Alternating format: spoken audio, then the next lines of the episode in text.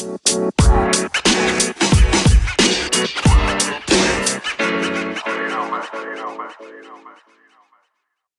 morning, afternoon, or evening, wherever you are in the world. Welcome to DBN News for 923 2019. The semi daily news that even plants crave and anchors number one gaming news podcast. I'm Anthony, and I'll be your host today. With that being said, let's jump into the news. First is from IGN, written by Alicia Judge. Borderlands 3 is 2K's fastest selling game ever. Borderlands 3's publisher 2K says the looter shooter sold over 5 million copies during its first five days on the market, making it the fastest selling game in the company's history. That works out at 50% more sales than Borderlands 2 during the same launch window, a game which went on to sell over 22 million units. The high figures were achieved despite backlash from fans when it was announced the PC version of Borderlands 3 would be an Epic Games exclusive a press release from 2K announcing the sales records draws attention to the store figures in particular, saying Borderlands 3 delivered the highest pre order sales figures to date for a 2K title, as well as broke pre order records with the Epic Games Store. Initial sales of Borderlands 3 have exceeded the label's expectations, and in particular, PC sales of the title through the Epic Games Store have been incredibly strong.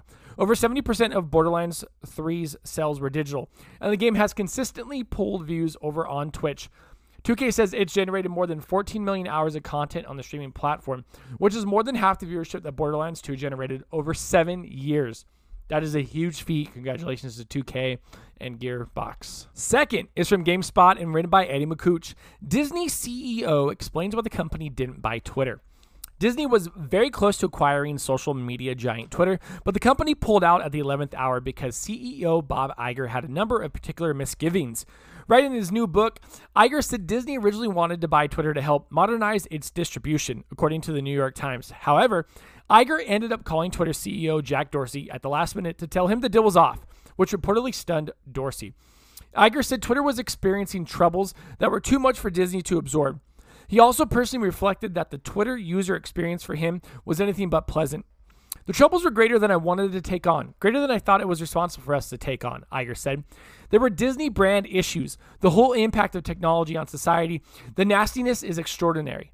I like looking at my Twitter newsfeed because I want to follow 15 to 20 different subjects. Then you turn and look at your notifications, and you're immediately saying, Why am I doing this? Why do I endure this pain? Like a lot of these platforms, they have the ability to do a lot of good in our world. They also have an ability to do a lot of bad. I didn't want to take that on. Holy shit. Disney almost bought Twitter to pull out because of how nasty it is. That is hilarious. Hilarious. And last is from IGN, written by the IGN staff, as it put. PlayStation 5 will include power saving feature. The PlayStation 5 will have an optional setting to slash the amount of power the next generation console consumes in standby mode.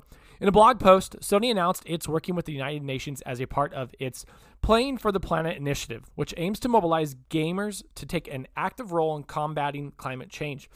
Part of this effort involves partnered companies like PlayStation examining ways that can reduce their carbon footprint, and Sony is committing to working sustainable features into its new console design. The next generation PlayStation console will include the possibility to, to suspend gameplay with much lower power consumption than PS4, which we estimate can be achieved at around 0.5 watts, writes Jim Ryan, president and CEO of Sony Interactive Entertainment. If just 1 million users enable this feature, it would save equivalent to the average electricity use of 1,000 US homes. Compared to other forms of technology, gaming is notorious for its carbon footprint. A recent report found that American gamers emit around 12 million tons of carbon dioxide annually, the equivalent of 2.3 million cars. PlayStation has been working to reduce the environmental impact of the PS4 for the past few years by introducing energy saving modes and tweaking its hardware. For context, we estimate the carbon emissions we have avoided to date already amount to almost 16 million metric tons, increasing to 29 million metric tons over the course of the next 10 years, which equals the CO2 emissions for the nation of Denmark in 2017, Ryan claimed.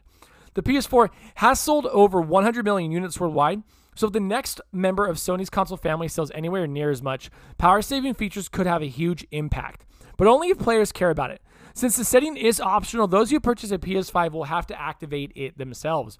The gaming community is diverse and growing at a fast pace, Ryan wrote. There is an undeniable opportunity for leaders in the games industry to take a stand and support the UN Environment Team by communicating the importance of pers- preserving natural resources for generations to come.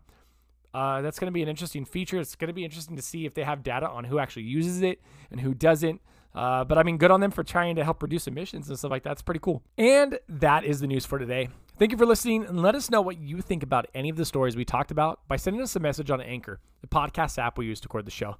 If you'd like to support the podcast other than listening, please check out our anchor page at anchor.fm slash dadsbeardsnerds, where you can donate to us via the support this podcast button and sign up for a monthly donation at 99 cents, 4.99 or 9.99 per month. Find us on Twitter at dadsbeardsnerds, Twitch at dadsbeardsnerds, Instagram at Dad's Beards Nerds podcast, or if you'd like to be part of our ever growing Discord community, find that link in our Twitter bio or in the show notes for every show we release. Till next time, I'm Anthony. I look forward to making more content for you.